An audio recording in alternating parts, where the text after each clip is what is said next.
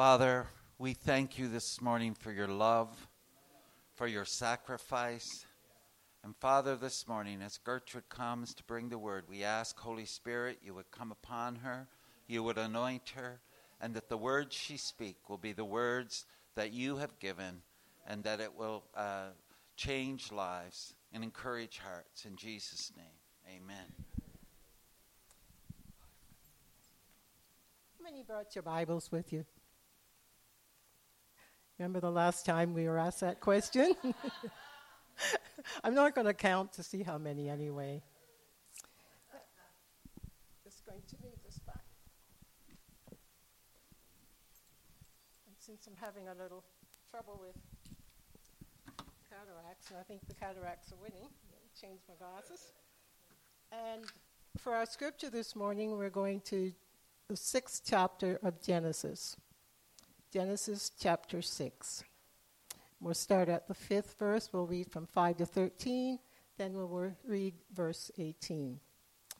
And I'm reading out of the, I believe it's the NIV. The Lord saw how great the wickedness of the human race had become on the earth, and that every inclination of the thoughts of the hearts of the human heart was only evil all the time. The Lord regretted that he made human beings on the earth, and his heart was deeply troubled.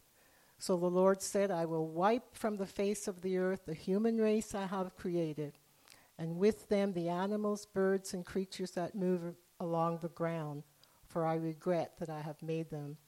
But Noah found favor in the eyes of the Lord. Noah was a righteous man, blameless among the people of his time, and he walked faithfully with God. Now the earth was corrupt in God's sight and full of violence. God saw how corrupt the earth had become, for all the people on earth had corrupted their ways. So God said to Noah, I am going to put an end to all the people, for the earth is filled with violence because of them. I am going to destroy both them and the earth. I am going to bring flood waters on the earth to destroy all life under heaven every creature that has the breath of life in it. Everything on the earth will perish, but I will establish my covenant with you, and you will enter into the ark, you and your sons, and your wife and your sons' wives with you. Now, I know that everybody knows the story of Noah and the ark or Noah and the flood.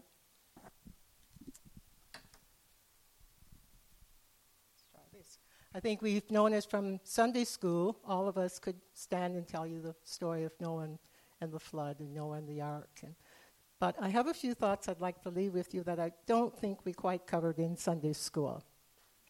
And uh, we've done our background reading. My first question was so, who is this man called Noah, and why was God showing him such favor?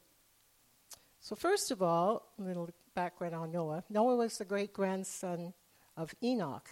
And we know who Enoch was. He was the man who walked with God, had such a wonderful relationship with God that God uh, translated him like he did Elijah, uh, and uh, without going through the valley of death. And God took Enoch home at the very young age of 365 years. So, because people back there were living long lives. Yeah.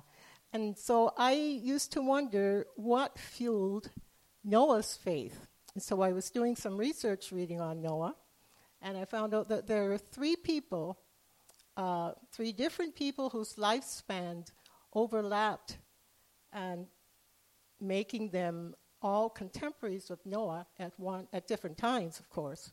So it's quite likely that Noah's faith was fueled by his father Lamech, his grandfather Methuselah, and his great great grandfather whose name was Jared. And we don't hear much preached about Jared, but anyway, I believe the, all three of these men had a great impact on Noah and uh, was instrumental in establishing the faith of Noah at a very young age. Now, the Bible tells us that Noah was a very, very righteous man, blameless among his people. And not only that, by this time, all these other people who were God minded had died and at this time, Noah was the only follower of God left on the earth. Now, the Bible tells us what kind of people were living then. And you know, I, as I was reading, I was thinking uh, we're living in a world today which is not all that different than in Noah's time. And as the time of judgment came in Noah's time, I think the time of judgment is coming for us too. And it might be a lot sooner than we expect it will be. Living in the center of these sinful people, Noah was a man of faith and commitment. He lived a righteous life and prepared and purposed in his heart that he would serve God regardless how the people lived around him. And Noah's faith and his belief was in direct contrast to the wickedness and the unbelief that he was surrounded with. But you know, he had a relationship with God, and he wanted to keep that relationship with God. So he purposed in his heart that regardless of what went on around him, that he was going to serve God. And even though he lived in the midst of a wicked and sinful people, he himself did not become one of them. He, um, the people around him lived to please their own degraded desires and pleasures, while Noah lived his life to please God. And I'm sure that Noah was ridiculed and mocked many times because of his commitment to God. But you know what? He was steadfast, regardless of how he was treated or what the people thought of him. He served God. And two things I, w- I noticed when I was reading about Noah. One of them was Noah found grace in the eyes of the Lord, verse 6. And I know as I stand here this morning, I'm so grateful, so thankful for the grace of God that was showered on my life because I can assure you I wouldn't be standing here this morning. And the other was over and over again in the count of Noah's life, we read that Noah did everything just as God commanded. That's quite a testimony. I, I just would wish that when I died that that would be said of me. She did everything just as God commanded. So Noah was a man who was committed to his God. He lived in a, a wicked and an evil, corrupt generation, but he had purpose in his heart that he was going to serve God, and he did. And the Bible tells us that he found favor in God's eyes. Noah was committed to God. And as I thought about that when I was putting this together, I thought, I believe God is still looking for men and women who will dare to be that committed to Him today. Noah lived in the evil and the wicked generation, but he served God regardless. And I think God is still looking for men and women today who will have that dis- determination that they are going to serve God no matter where they are or what goes on around them. And I think God is still looking for people who will stand up and stand out for Him. In a Christian life, there is nothing is an acceptable substitution for faithfulness or commitment.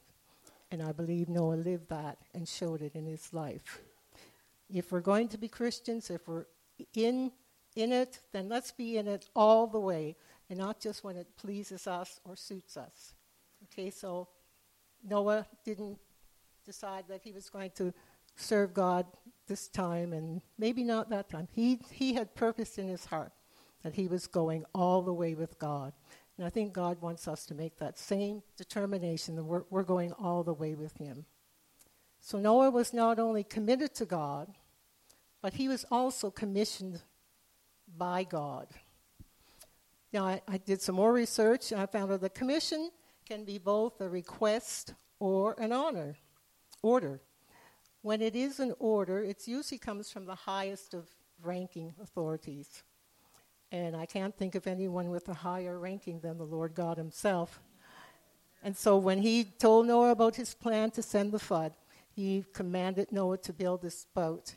And He gave Noah explicit instructions as how He wanted the job done. Now, this was a monumental task and it took 120 years to complete. And all that time, God was giving mankind, through Noah, another season of opportunity to come into a right relationship with Himself. How patient God is with us. The scripture says that God is not willing that any should perish. And so God gave this space of time while Noah was building the ark for mankind just to have one more chance to come into a right relationship with himself.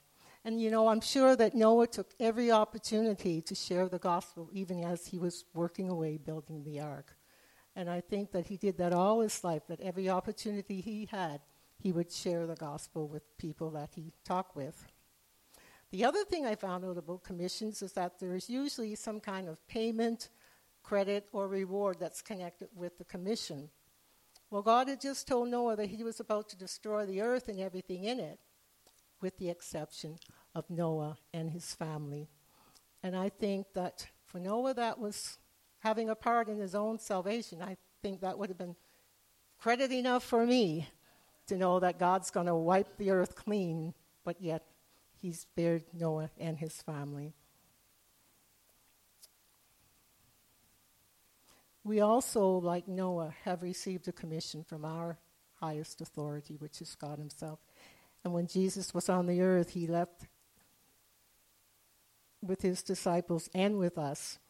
Mark 15, 16, He told us to go into all the world and preach the gospel to every creature. Now, and people always say, okay, we, I can't preach, so that doesn't mean me.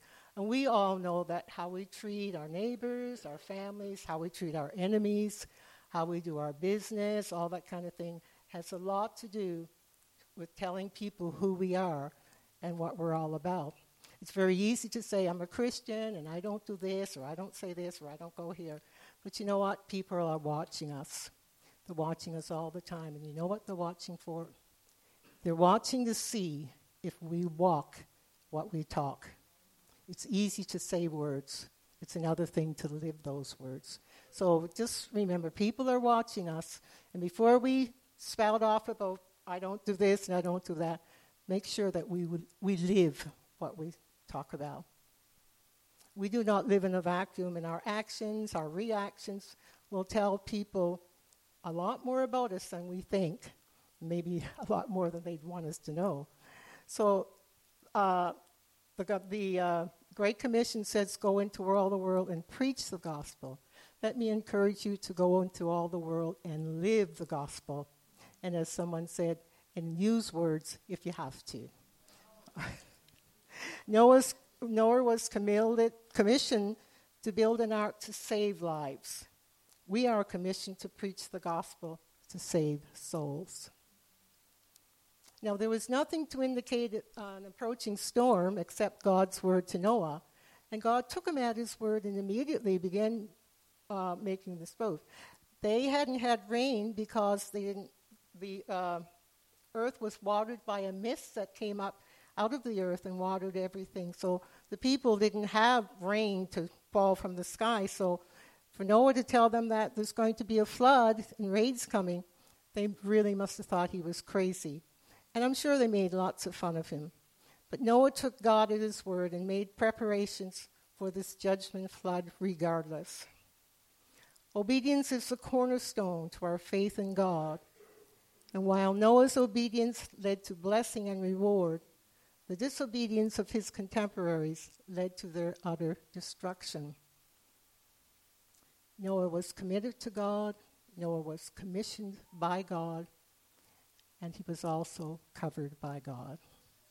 I said I thank God for the, his covering hand. Uh, on Thursday, I was down at Scotia Square, and I, left, I was waiting for a bus, and I set my purse down on that long black bench, and I got up, jumped on the bus, left my purse there, and went up to Robie Street before I realized I, I had no purse. And my first thing was, Dear God, cover my purse. and, and then please send somebody honest to pick it up. And he, he was right there both times. I don't know who picked it up or who took, but someone found it, took it to uh, security at Scotia Square. And uh, when I went to get it, he said, check in it, make sure everything's there. All my money was there, my cards were there, even my change purse was full of change that I had it. So I just thank God so much for his covering hand. He is so good. Now, God didn't tell Noah to put steering in the ark because Noah wasn't expected to steer the ark. As a matter of fact, the ark wasn't made to sail, it was made to float. It floated on top of the waters, and as, as uh, the waters rose, so did the ark. And God was the one who directed where it floated and where it would come to rest. During those 150 days that the water covered the earth, all those inside the ark were safe as long as they stayed in the ark. Everyone else drowned in that flood. Everyone else went through the flood, which typified God's wrath against sin. But only those sheltered in the ark were saved. Colossians 3 and 3 tells us that our lives are hid with Christ in God. Noah's ark is symbolic of Jesus Christ, who is our ark. By entering the ark, Noah ensured the physical survival of his family. When we enter into saving faith through Jesus Christ, we ensure our spiritual survival through eternal life with Jesus Christ himself. Now, there was only one door in the ark, and when I first read it, I was thinking it's such a huge, huge thing. I'd have at least six doors in there. But God said, put one door in the ark, in the side of the ark. And that door, Noah and his family and all the animals had to go through. And when they went through that door, they went through to safety and deliverance. We have a door this morning that we can come through. That door is Jesus Christ. He tells us in John 10 and 9 I am the door. If any man enters through me, he shall be saved and go in and out and find pasture. Acts 4 and 12 says, There's no other name under heaven given among men whereby we must be saved. And Romans 8, 8 1 tells us, There is therefore now no condemnation to those who are in Christ Jesus. And He is our only entrance into the ark of salvation. If we enter this door, we come into our deliverance and salvation, just as Noah and his family had to walk through that one door on the ark. Because if they didn't, there was no other way into the ark. So they would have been lost in the flood had they not gone through that ark, that one door. And so we have that one door. It's only Jesus Christ. There are no, there's, I, you know, you hear people say, all roads lead to Rome. Well, all roads don't lead to heaven. There's only one way, and that's through Jesus Christ. And He's the only one that we come through. Now, we have no guarantee on tomorrow. We don't know what the future holds for us. We don't know what to expect. When I went on Thursday, I didn't expect to lose my purse. And on the weekend, we had another test we, that, you know, God will say, put me to test, prove me, and see if I will keep my word. And you know what? He keeps his word. We had something happen on the weekend that, trust me, we had to believe God. And we just said, God, this, this is in your hands. We can't do anything about it. This is in your hands. And again, again, God proved himself. So we never know what to expect from one day to another. Some of us, you know, down the road may have to go through serious sicknesses. Some of us have already had to go through it.